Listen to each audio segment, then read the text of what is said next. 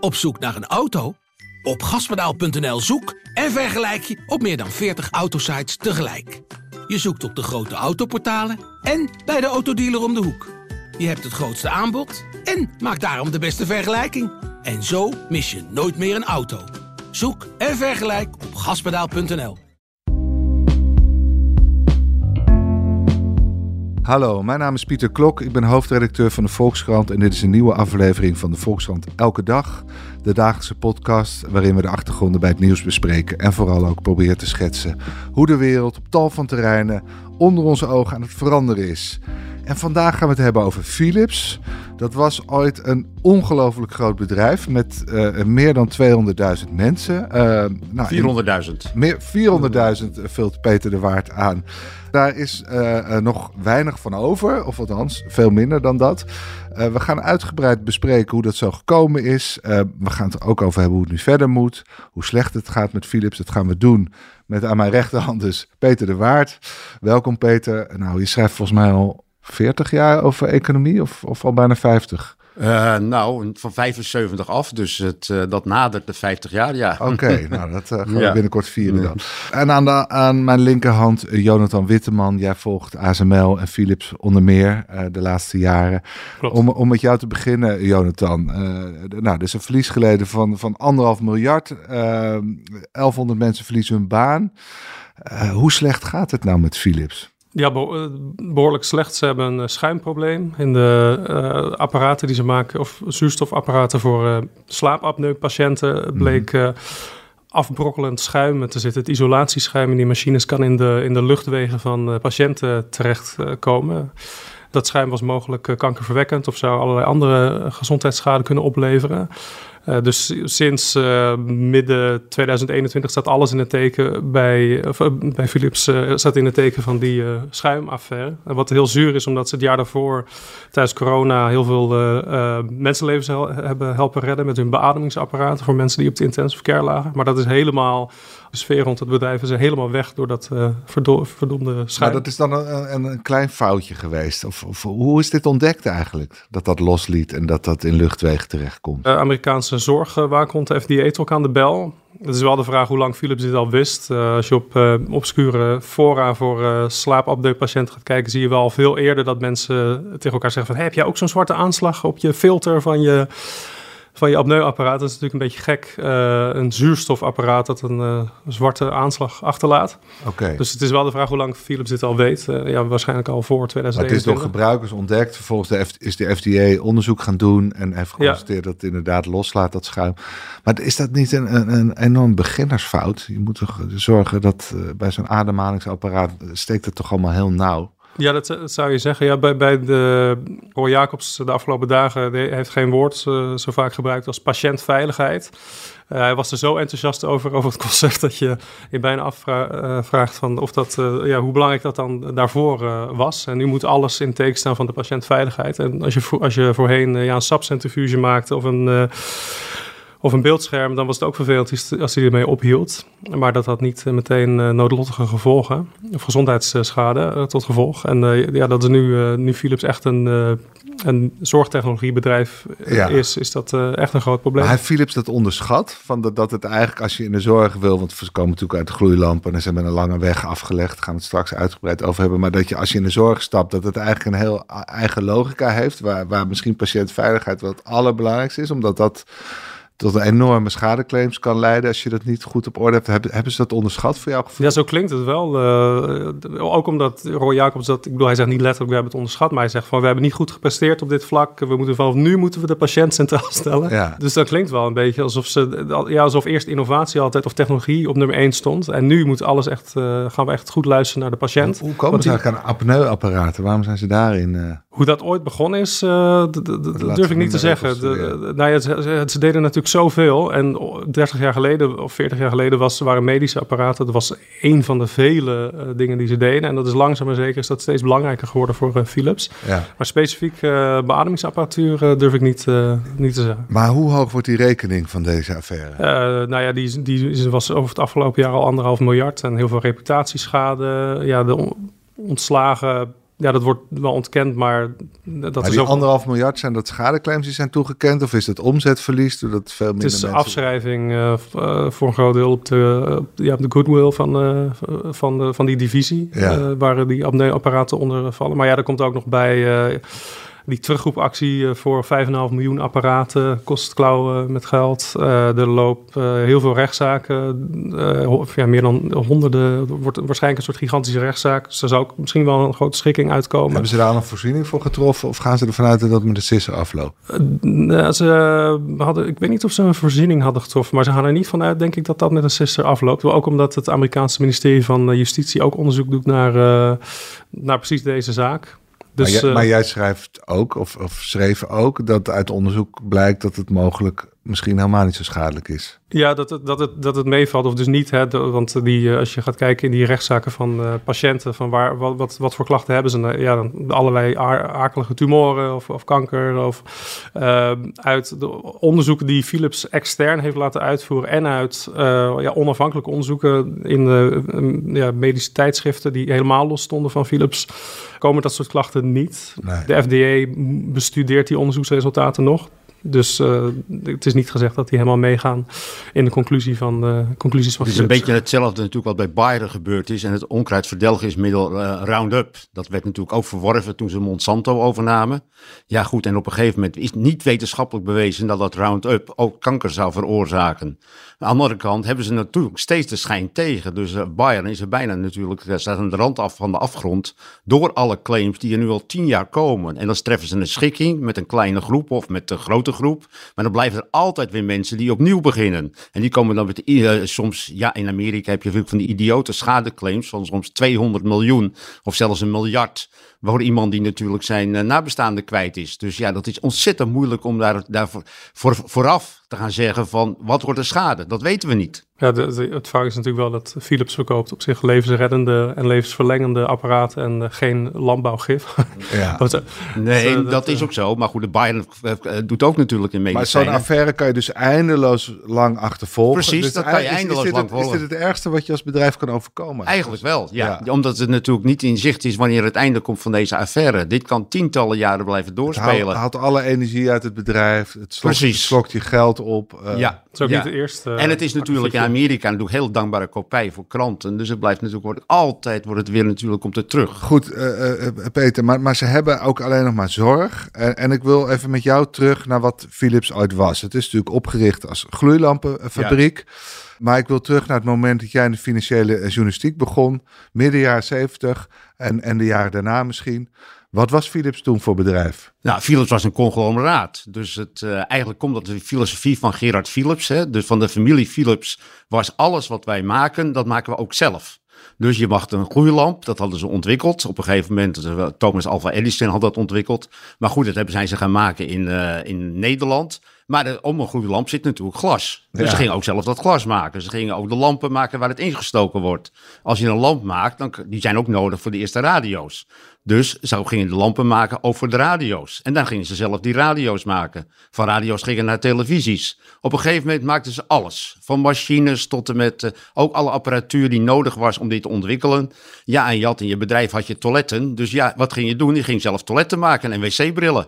was Zelfs geen- dat, er was geen einde aan wat ze allemaal zelf deden. Want ze hadden zelfs ook een platenmaatschappij op een Ze hadden of ze andere even, ja, precies. Nou ja, op een gegeven moment kwam Hoe kwam natuurlijk... dat dan? eh, Fonogram was het ja, dan. ja, dat is fonogram. Nou, op een gegeven moment kwam natuurlijk de mu- muziekindustrie, dus je had de pick-ups. Ja, goed, en dan moest je, dat was de hardware. En dan Ja. moest je ook software bij doen. En toen is Philips een van natuurlijk de, maat, eh, de bedrijven geworden die zelf een platenmaatschappij is begonnen in de jaren 60. Dat was natuurlijk een enorme groeimarkt. En dat is uitgegroeid tot Polygram. Een gigant van een eh, film- en platenmaatschappij. En die is door Cor Boonstra weer verkocht. Ook die is eruit gegaan. Oké, maar ze hadden videorecorders alle kanten op in Ja. Maar vanuit dus de Ook gedachte- telefonie, hè? ze hadden de Apple kunnen zijn van deze tijd. Dus ze waren de eerste in mobiele telefonie. Dat hebben ze ook ontwikkeld. Wanneer was dat dan? Dat was in de jaren tachtig. Dus hadden ze een hele groot eh, telefoniebedrijf. dus het, eh, ja goed, en dat is op een gegeven moment is dat ook verkocht. Zijn ze ook mee gestopt. Ja, en, en chips zijn ze mee begonnen. Chips zijn ze mee begonnen, want die had je natuurlijk nodig voor alle elektronica. Dus ja, daar zijn ze ook mee begonnen. En ze waren een van de eerste natuurlijk met een beroemde superchip. Ja. Een grote fabriek in Nijmegen. Ja, dat hebben ze op een gegeven moment ook weer verkocht. Uh, ja, en dat is natuurlijk NXP, NXP geworden. Maar die conglomeraatsgedachte, dat je in principe gewoon alles zelf wilt maken. Hè? Die is ja. volledig in tegenstrijd met hoe het nu is. Dat je ja. vooral met heel veel toeleveranciers werkt en dat je dat optimaal, efficiënt inricht. Maar los van die conglomeraatsgedachte had je ook nog een andere gedachte, volgens mij, dat ze vanuit hun technologie zochten naar continu nieuwe toepassingsmogelijkheden. Ja, dat hing een beetje samen natuurlijk met het idee van het conglomeraat. Want ja, dan hadden we iets niet. En dan werd het NetLab, dat was het centrale researchcentrum van Philips, heel beroemd. Ja. Daar kon iedereen die in de TH Delft werk, uh, afstudeerde voor de oorlog en vlak na de oorlog, die kon daar een baantje krijgen. En die kreeg alle vrijheid om dingen te gaan ontwikkelen. Dus er waren allemaal de, uh, ja, Willy Wortels, uitvinders. En die konden zelf aan de gang gaan. En die mochten, ja, die konden rakettechnologie gaan doen. Alles mocht. Alles mocht, ja. En het, was niet, het maakte niet uit wat er dan uitkwam. En heel veel ontdekkingen worden altijd bij toeval gedaan. Ja. En zo is het natuurlijk langzamer ontwikkeld. En dat is ook tot de jaren 70. Zolang de familie erin zat, is dat NetLab was een centraal punt. Ja, en ze hadden ook een pianist in dienst. Bij Ze hadden zelfs een pianist in dienst. Die moest elektronica, die moest testen natuurlijk hoe dat allemaal klonk. Dus okay. ja, dat was een eigen pianist. Maar dat was een sfeer van vrijheid, blijheid. Ja. Maar hoe, hoe groot was het bedrijf wat op een gegeven moment op, dit, op deze manier ontstaan was? Nou, op een gegeven moment was er een bedrijf, een conglomeraat van meer dan 412.000 mensen waren, werkten bij dat bedrijf op het hoogtepunt in de jaren 70. Toen was de laatste uh, lid van de telg van de familie Philips was nog in het bedrijf. Uh, Jonkheer van Riemsdijk, die was aangetrouwd met een van de Philips-dochters. Nadat die verdween en Wisse Dekker kwam, is langzamerhand is dat conglomeraat uh, ja, verminderd. Werd iedere keer weer, weer wat afgestoten. Maar waarom? Ja, dat kwam natuurlijk. De eerste plaats kwam het op door de Japanse concurrentie. Okay. Dus in eind jaren 70 kwamen natuurlijk de Japanners hier naartoe. Sony, Hitachi, Matsushita, hè, met mensen als Panasonic, met merken. En die begonnen hier te importeren. En ja. die waren goedkoper dan de Philips-apparatuur. Dus Philips verloor marktaandeel. Dus ja, op een gegeven moment is gezegd van... ja, we kunnen niet alles meer doen, dus we gaan, we gaan keuzes maken. Ja, eigenlijk, en eigenlijk van, elke topman maakte Philips kleiner. Sinds elk, elke topman maakte Want Philips kleiner. Dekker begon al mee. Ja. Daarna kwam volgens mij Jan Timmer. Nee, eerst nog Cor van de Klucht. En toen kwam Jan Timmer, hè, operatie Centurion. Dat ging van de, toen was het al gedaald tot 300.000 werknemers. Toen was bijvoorbeeld de telefonie er al uit. En toen is op een gegeven moment, uh, ja, er zijn er nog eens 50.000 werknemers uitgegaan. Die heeft alles ook veranderd. En toen kwam natuurlijk Cor Boonstra. Nou, die heeft bijvoorbeeld Polygram weer verkocht. Dus het, uh, de platenmaatschappij. En die heel succesvol was met uh, Saturday Night Fever, Grease, Four Weddings in a Funeral. Hele bekende film uh, in, de jaren, in de jaren negentig. Die enorme kastsuccessen en hits hadden ze. Ja, en op een gegeven moment is dat natuurlijk is dat verkocht. Want Cor Boostra zei, ja, je kan je geen concernen bouwen op het grond van hits. Of... Het gekke is dat het nu in handen is van een Franse energiemaatschappij. die er natuurlijk helemaal niets mee te maken heeft. En dat het daar goed draait. Het gaat nog steeds goed. Het gaat nog steeds goed. Maar, maar elke keer werd gezegd, ik geloof dat Cor Boonstra ook zei... ik ga uh, van een bord spaghetti ga ik een bord asperges maken. Ja. Met, met, hele duidelijke divisies die je ja. dan heel duidelijk kan aansturen. Ja. Uh, dat bedrijf werd, werd, werd dus continu uh, versimpeld en, en verkleind. Maar, en, en van een bord spaghetti werd het één spaghetti. Dat is uiteindelijk geworden. De ironie is wel dat op dit moment een van de belangrijkste concurrenten van Philips is Siemens. Maar mm. dat is eigenlijk een conglomeraat. Wel een soort, ze noemen het zelf een ecosysteem, want het woord conglomeraat is besmet, dus dat mag je niet meer zeggen. Maar de, Siemens maakt ook treinen. En ze concurreren met Philips, of ze zijn groter uh, met hun gezondheidsdivisie. Dus het is wel een beetje de vraag of Philips er verstandig aan heeft helemaal gedaan. verstandig aan heeft gedaan. Want, want Peter, nog even die conglomeraatsgedachte. Philips heeft er afstand van gedaan. Er zijn natuurlijk in Nederland veel meer bedrijven die er afstand ja. van hebben gaan. Zulke grote conglomeraten hadden we niet, maar wel andere. Axo Nobel was ook ja. op een bepaalde manier een conglomeraat. Vendex, hele grote. Vendex ja. was een hele grote. Uh, dat werd deels dus aangedreven door de Japaner, de Japanse concurrentie. Dus je moest veel efficiënter en scherper aan de wind zeilen ja. waarschijnlijk. En, en dan was het heel moeilijk om zo'n groot conglomeraat te runnen. Maar wat ook altijd speelde, was, waren de aandeelhouders. Want de die, aandeelhouders, die hielden ja. ook niet van conglomeraten. Nee, wij hebben natuurlijk het... Uh, op een gegeven moment zijn wij wat meer overgestapt naar het Anglo-Saxische model. Dus shareholders value. Aandeelhouders kregen veel meer te vertellen. Dat is anders dan bijvoorbeeld in Duitsland, waar nog altijd het Rijnlandse model wordt aangehangen. En daar zijn verschillende stakeholders met gelijke belangen. Daar wordt meer aandacht op gevestigd. En dat heeft ook te maken dat in Duitsland zitten vaak natuurlijk nationale aandeelhouders. De Duitse banken, die hebben grote belangen in de bedrijven. Dus die bedrijven zijn veel beter beschermd tegen overnames. In Nederland, dat is natuurlijk al een heel tijdje gaande. Ja, daar komen op een gegeven moment kopen hedgefondsen, hè, dus kleine beleggers, die op korte termijn spectaculaire resultaten willen behalen. Die kopen zich in bij deze bedrijven. En die zeggen van, ja, die divisie die is veel winstgevender, dus die moet op eigen benen staan. En die kunnen enorme druk uitoefenen. Dat Ja. gebeurt op dit moment. Dat Ook omdat Unilever eh, gebeurt. hun eigen Axo. portemonnee er een voordeel Ja. bij heeft natuurlijk. Ja, bij eh, ABN AMRO natuurlijk, waarvan ABN AMRO naar, naar de vindering is gegaan. Dus ja, die zijn heel actief. En dat is in Nederland het Je grote moet verschil. jezelf opsplitsen. Dat Ja. hebben we bij AXO gezien, die met, met alleen verf Ja. overbleven, terwijl ze ooit ook medicijnen hadden en, en chemie. Eh, bij, bij Philips hebben we dus alleen zorg nog over. hè? We hebben alleen zorg zelf nog de- over, ja. zelf Ja, de en de, de scheerapparaten natuurlijk. Ja, maar en dat de rekenen onder, eh, neushaartrimmers. Dat rekenen ze onder de zorg. Dus eh, de tandenborstels Maar en de scheerapparaten. Ja. wordt er wel met de baard en de neushaar bijgesleept. Maar Ja. Eh, Dat is Ja. het enige nog. Maar huishoudelijke apparatuur, hè, bijvoorbeeld stofzuigers en zo, zijn onlangs ook allemaal verkocht. Dat was een van de laatste dingen Ja. die ze nog hadden. beroemd voorbeeld is natuurlijk dat ze op een gegeven moment ook hun, een, een, een chip-dochter Ja. hebben afgestoten. En, eh, en het management van die chipdochter heeft toen besloten om het dan maar zelf over te nemen. was toen een noodlijdende eh, dochterbedrijf volgens mij. Ja. Het heette nog geen ASML. Nou, dat is de chipsmachinefabrikant. Ja, Oké, niet oh, de chips chip en- zelf, dat is NXP. Dat is NXP, ja. Die zijn ook nog steeds heel succesvol. Ja, En de chipmachine-dochter, eh, hoe heette die vroeger bij Philips? die, had, die heet al ASML. Ja, dus het, eh, en dat is in Veldhoven begonnen onder leiding van Philips. En Philips was 100% eigenaar. En het was met een paar mensen zijn ze in Veldhoven begonnen met dit. eh, en die maakten machines om chips te maken. Dat was ook weer natuurlijk eh, iets van het eh, con- conglomeraat idee dat je het zelf moest doen. Je maakte chips, Ja. dus je moest ook de machines die chips kunnen maken, moest je gaan maken. Ja. Dus daar is Philips mee begonnen eh, in de jaren 80. En in de jaren 90 zijn ze er langzamerhand zijn ze eruit gestapt. En op een gegeven moment is het naar de beurs gebracht. Ze wilden eh, eh, zich concentreren op bepaalde dingen die het meest winstgevend waren. En Ja. dat was het op dat moment nog niet. Ja, Nee. En Nee. het stom is dat, dat een van de grote problemen van Philips, los van het schuimprobleem, is dat ze de hele tijd tekort hebben aan chips. Ja, En als je dan ziet dat ze, ze hebben hè, de grootste chipfabrikant ter wereld is TSMC, het Taiwanese bedrijf. Daar heeft Philips van aan de bakermat gestaan. Hebben ze Ja. op een gegeven moment verkocht. Niet zo heel, of ja, een jaar of 15 geleden.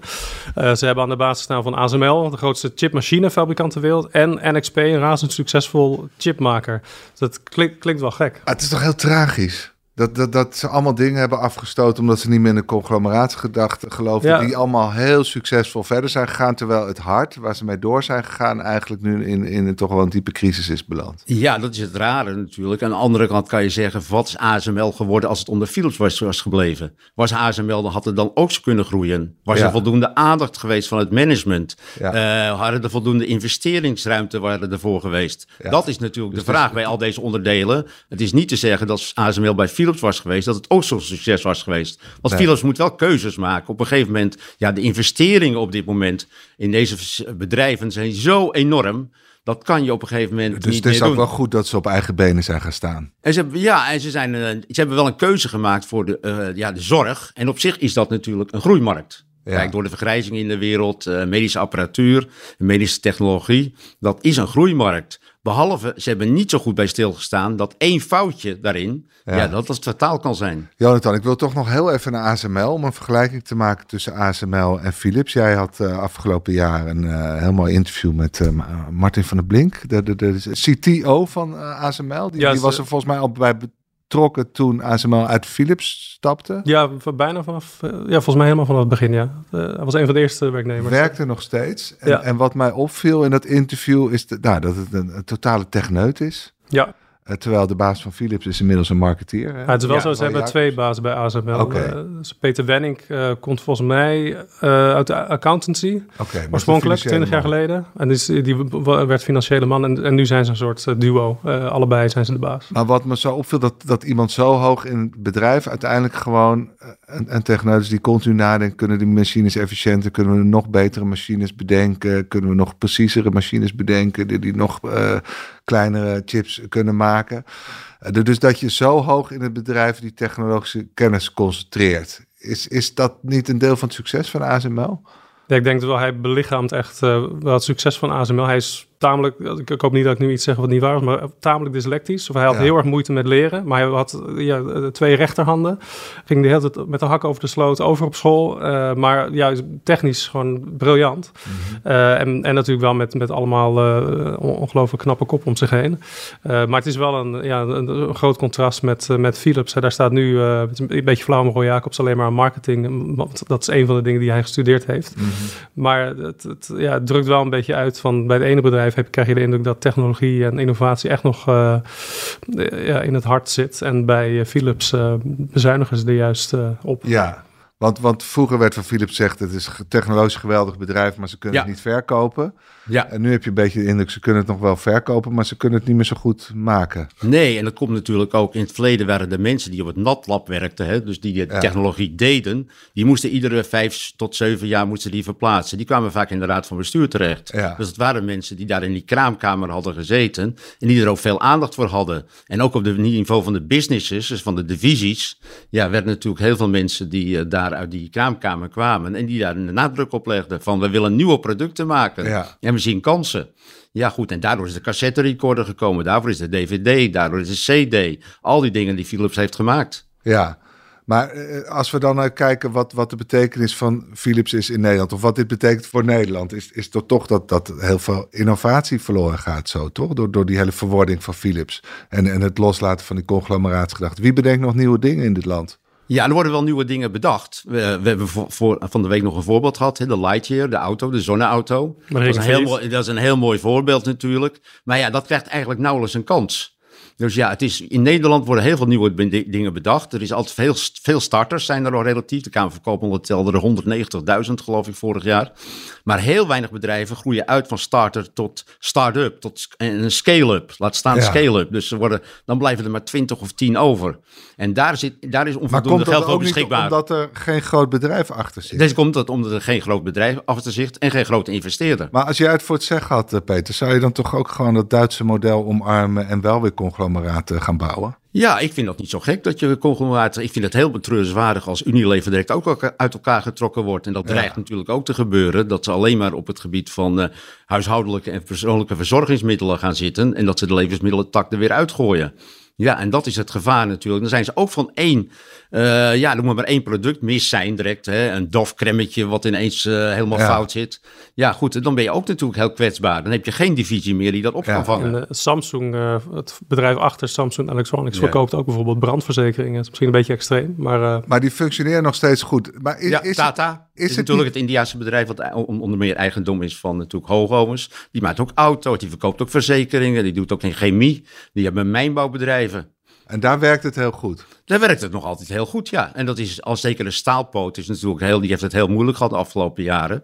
En maar die andere bedrijven compenseren dat weer. Maar die en vaak worden die bedrijven wel deels naar de beurs gebracht. Hè? Dus Ja. eh 20% van, Tata, van eh, Tata Steel, dat is beursgenoteerd. Maar Ja. de conglomeraat stuurt het. Dus Ja. Tata Groep. Maar dat de Japanse en later Ko- Koreaanse conglomeraten eh, Philips eh, uit de markt hebben gedreven, dat heeft natuurlijk ook met andere dingen te maken, hè, met eh, lage lonen, Ja. de markten dicht houden. Hè, dus zo kon eh, Japanse bedrijven, behalve dat ze kwaliteit boden, eh, de Europese markt was wijd open en de Japanse markt was dicht. Ja. Ja, Eh, dus dat, ja, dat, maakt is het ook. een keus. Is ook, je kan als een- land kiezen om je bedrijf wat meer te beschermen. Ja, Maar is het ook niet zo dat innovatie vooral wordt aangejaagd als je verschillende divisies hebt? Dat je uitvindingen uit de ene tak kunt toepassen in de andere tak. Ik kan me ooit herinneren, dat DSM heeft op een gegeven moment een hele sterke vezel ontdekt. Bij Ja. toeval, gewoon Ja. in hun chemiefabriek hadden ze volgens mij in één keer een hele sterke vezel te pakken. En daar gingen ze uiteindelijk kogelvrij vesten mee maken. Ja. Ja, en, eh, heette dat. wielerbroeken. Ja, nou precies. Maar is het niet zo dat... Ja, het lijkt heel logisch, hè, tot één activiteit te beperken. Want dan kan je er helemaal op concentreren. Kan je innovatie daar ook helemaal op richten. Maar dat je uiteindelijk toch iets verliest... als je niet met, met verschillende takken in een concern denkt. Omdat je die kruisbestuiving eigenlijk kwijtraakt. Ze hebben wel eens een keer een onderzoek gedaan. En de meeste uitvindingen natuurlijk in het bedrijfsleven zijn toevalstreffers. Ja, Dat kan je natuurlijk door zo'n fundamenteel onderzoek te doen. Ja, dan kan je die toevalstreffers hebben. Als je heel gericht onderzoek van, kan ik over volgend jaar al verkopen? Ja, dan wordt het veel moeilijker. ja. Maar, maar het probleem is, Philips ja, heeft daar nu het geld niet meer voor. Voor Nee, bij de laatste bezuiniging wordt juist in dat netlab, waar Ja. je uitgebreid over vertelde, daar wordt het mes gezet. Vooral in de onderzoeksafdeling eh, in, eh, in Eindhoven en ook in Best. Eh, er gaan bijvoorbeeld 50 mensen uit op een afdeling waar ze 3D-beelden voor of hartfilmpjes maken voor Mhm. de behandeling van hartritmestoornissen. En in Eindhoven vooral onderzoekswerk, een beetje de, de, na- ja, de erfgenamen van, de, van het NatLab. Ja, en daar wordt hard, hard gesneden. Ja, tussen de 700 en de 750 eh, mensen. Dus dat is nou, in totaal zijn er 1100 ehm, ontslagen. Ja. Er werken el- werkten in ieder geval 11.000 mensen in heel Nederland. Eh, waarvan ik dacht 7700 in eh, Eindhoven en Best. Kan je toeval organiseren? Nee, je kan niet toeval organiseren. Dat, ja, dat is het. Eh, dat moet je een beetje waarom geluk mee hebben. bedrijf- maar je waar- kan het natuurlijk wel eh, naar je toe trekken door heel veel te doen. Door heel Ja. veel aan onderzoek te doen. Ja. Kan je natuurlijk innovat ja, innovaties. Dat is ook gebeurd op Silicon Valley natuurlijk. Ja. Waar heel veel Amerikaanse eh, nieuwe eh, vindingen zijn ontstaan. Social media. Wat Ja. is er allemaal in Amerika niet ontdekt. Maar op, door al die ja, knappe koppen bij elkaar te zetten. Dan inspireert elkaar. Ja, goed. Eh, Jonathan, denk je dat Philips eh, zelfstandig blijft voortbestaan? Oh, goeie, ja, eh, de- heb, je, een- heb je een glazen bol? In het verleden zijn er natuurlijk wel meer geruchten geweest dat eh, Philips een keer zal worden overgenomen. Hè? Dus Sony zou een keer een belangstelling hebben gehad voor Philips om het helemaal over te nemen. Ja, dat weten we natuurlijk niet helemaal zeker. Dat is wat het land eh, zegt, het land, hoe belangrijk het is. Hè? Natuurlijk op een gegeven moment heeft Dijsselbloem gezegd van... eh, ja, we laten ons niet eh, uitleveren aan al die eh aasgieren. Dus het... eh, die- Dijsselbloem als burgemeester nou, van Eindhoven? Nee, als, nou, hij is nu burgemeester van Eindhoven, maar als minister van Financiën. Ja. Toen er natuurlijk overnamepogingen werden gedaan van Unilever en Axo. Dus Ja. eh, in, 19, in 2017, dat is nog maar vijf jaar geleden. En toen heeft hij gezegd van, ja, dat laten we niet doen. Die bedrijven moeten zich beschermen. Als we als Nederland zeggen, Philips moet blijven, dan denk ik dat er een, zeker een eh, grote kans is dat ze blijven. Ja, als het aan Roy Jacobs en er komt nog een tegenvaller, ja, misschien worden ze dan verkocht. We gaan het zien. Eh, en misschien gaan we er eh, nog een keer over praten als er nieuwe ontwikkelingen te melden zijn. Eh dankjewel Peter en Jonathan voor jullie heldere uitleg. U luisteraar, dank voor het luisteren aan deze aflevering van de Volksstand Elke Dag. Morgen is er weer een politieke aflevering, presentatie in handen van Gijs Groenteman. En we gaan het hebben over Esther Ouwehand. We gaan het hebben over de fusie tussen GroenLinks en de PvdA natuurlijk. En ongetwijfeld ook nog over het stikstofbeleid. Graag tot dan.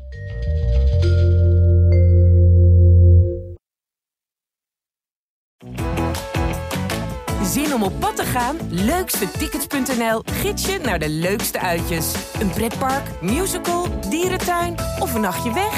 Start je zoektocht op leukstetickets.nl.